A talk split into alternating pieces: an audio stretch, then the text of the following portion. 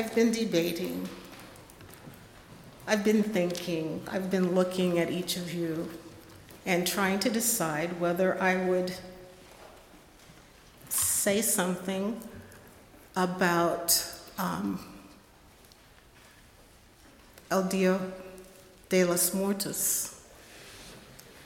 And I, I'm going to simply because I think, for those of you who don't know, in the past we've had a service um, based on a tradition from Mexico. And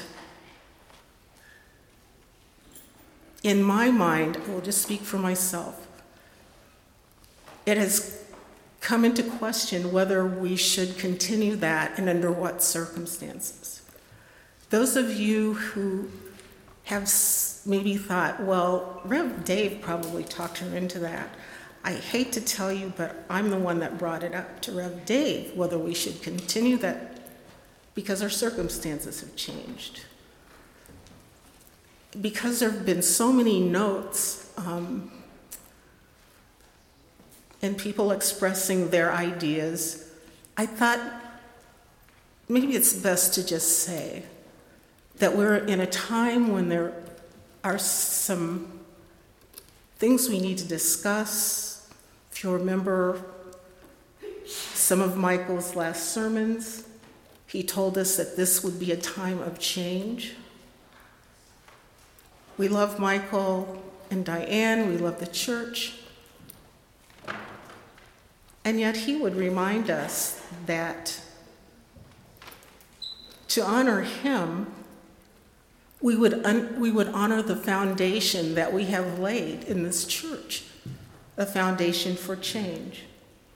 And it doesn't matter who the minister is going to be once we've made that decision, that person is going to expect us to be able to change to do things in a different way. Simply because they're a different person, they have different ideas, different styles. And I hope that we realize that changing the things we do does not change how much we loved and continue to love and admire Michael. I think there's there's been been a lot of upset and I'm sorry that we're going through that. But I know that we can all talk. We can come together and still continue to be the friends that we have been whether or not we all share the same opinion. And I would just ask that we all remember that this is a place of sharing and of love, and that we will treat each other in that manner. Thank you. But now here's the real sermon.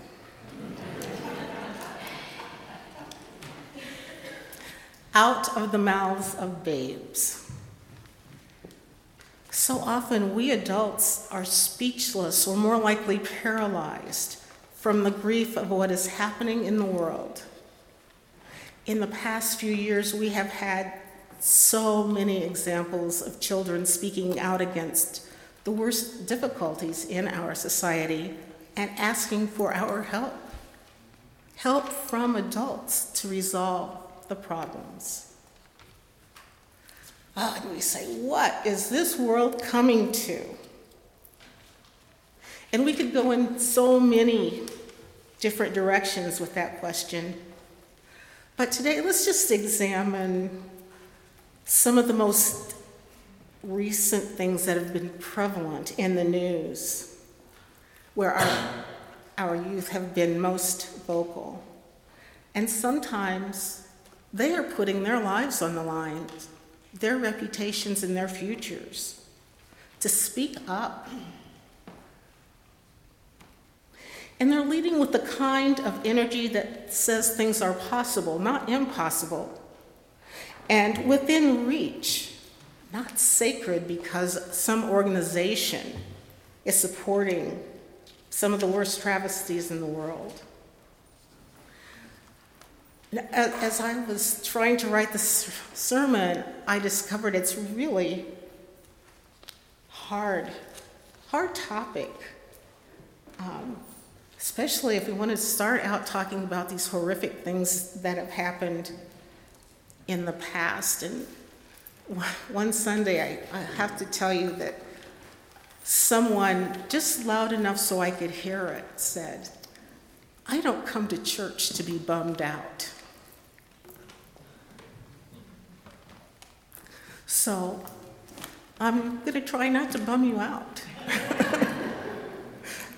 so, and, and the things that I want to talk about, I'm sure they're imprinted in your minds anyway. You don't need the details to understand the events that I'm talking about. So, what I'm going to do, I'm, I'm simply going to quote from the children who have taken on the mantle of courage to speak out against the establishment.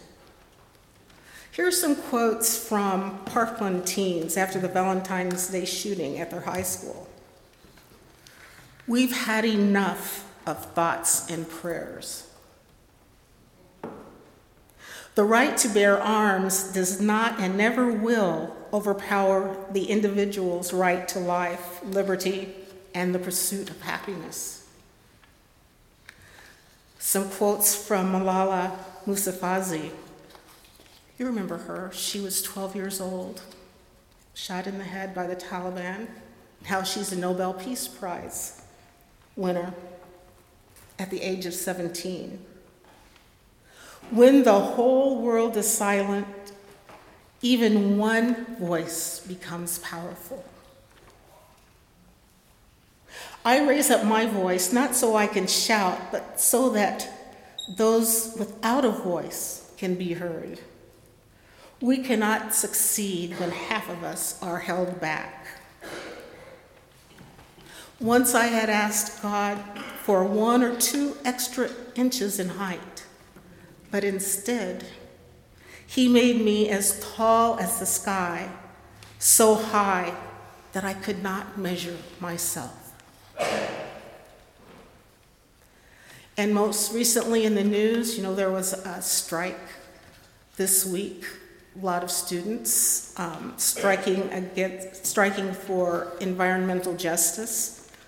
And there's a young woman, Greta Thunberg from Sweden, who's now quite famous simply because she skipped school. Now, let me just say, uh,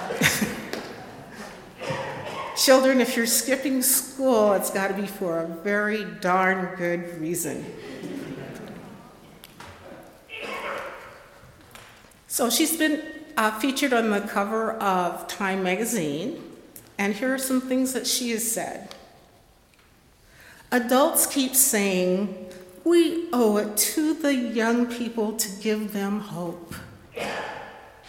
But I don't want your hope. I don't want you to be hopeful. I want you to, to panic. That's what she said. For way too long, the politicians and the people in power have gotten away with not doing anything to fight the climate crisis. But we will make sure that they will not get away with it any longer. We are striking because we have done our homework and they have not. Out of the mouths of babes.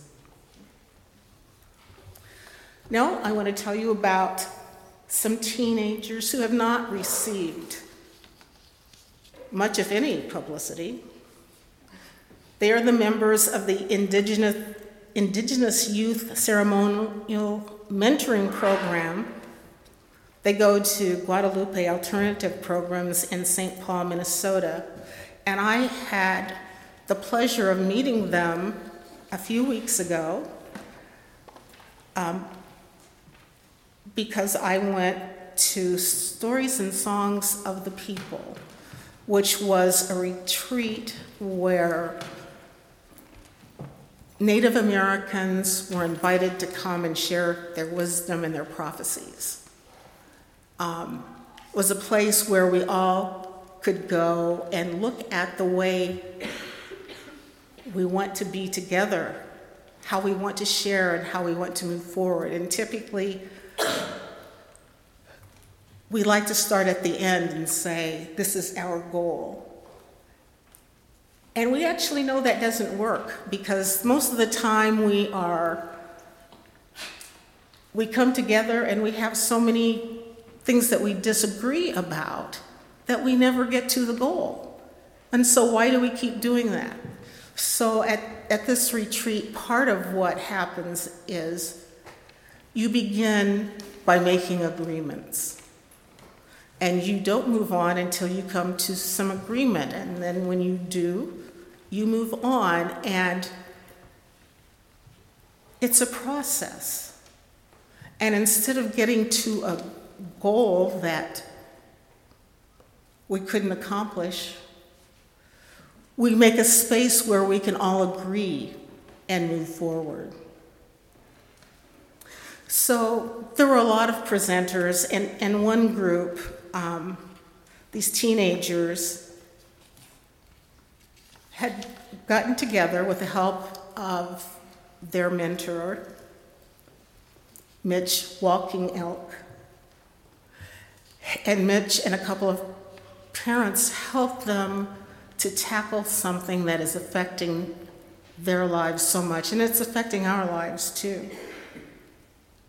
They decided that they were going to go to the Vatican and they were going to talk. Well, they, they pretty much knew they weren't going to see the Pope.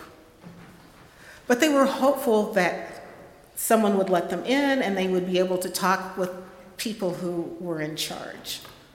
And they worked hard to earn the money to get to go to the Vatican. And the reason that they wanted to go is something called the doctrine of discovery. And many of you will remember that our own member, Dave Wyman, did a lot of study on the doctrine of discovery, something that he learned about when we went to uh, Parliament of the World's Religions. He didn't start out thinking, I'm going to make a big change, but after that experience, he did, and he worked with some scholars in the United States and eventually went to uh, the Universalist, the Unitarian Universalist Association's General Assembly, made a presentation, and out of that came something that's called an action of immediate witness. And that action was that we repudiate the doctrine. Now, what could be so difficult about the doctrine? I, it happened in, in 1493. So, why is that a problem now? Well, let me tell you just a little bit about the doctrine. Uh, there were several decrees called bulls that were issued in the 1400s and primarily in 1493. And these laws from 1493 are still a matter of record. And they've been used in many countries these decrees have been embraced by the early European colonizers of the Americans, formed the basis of U.S. Indian policy, which allowed the government to seize Indian land. Not only that, but it's been used to lay claims on land and waterways in countries that were not Christian.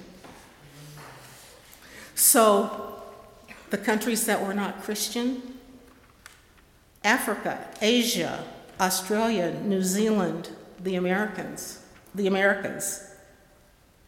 If an explorer proclaimed to have discovered the land in the name of a European monarch, they would plant a flag and, and declare it to be discovered even though people had been living there for centuries. And then, if the original occupy, occupants insisted on the, claiming that the lands were theirs, the discoverer could name them as inadequate according to European standards. Anyway, you get the drift. These laws are still being used today to determine where um, where people of color can live. What are their rights? Ooh, I want that piece of property. That's really nice. I'm going to take that for myself. These things are happening today. And these are the things that those children want to stop. Well, they're 16, 17 years old. Don't you wonder what made them think that what they had to say was of any importance? That's what we think sometimes, isn't it? Isn't it? So they did get to go to the Vatican. They didn't get to speak with the Pope, but they did get to speak with someone in authority. And they made a demand repudiate the doctrine of discovery. Well, no, nothing's happened yet. Why is that? So they were giving their presentation, and someone in the group yelled out, You faith leaders, what are you going to do about this? What are you going to do to help these children? Silence. I mean, you could hear a pin drop in that room. But suddenly we decided that after first having to admit that we were faith leaders, our hands went up kind of slowly, some of us, we decided that we would meet together and we would come up with some action. So there were quite a few UUs at this gathering. We met, we had a discussion, and here are some of the things that we decided we could do. And by the way, Carrie Montgomery, who's the vice president of our association, was there.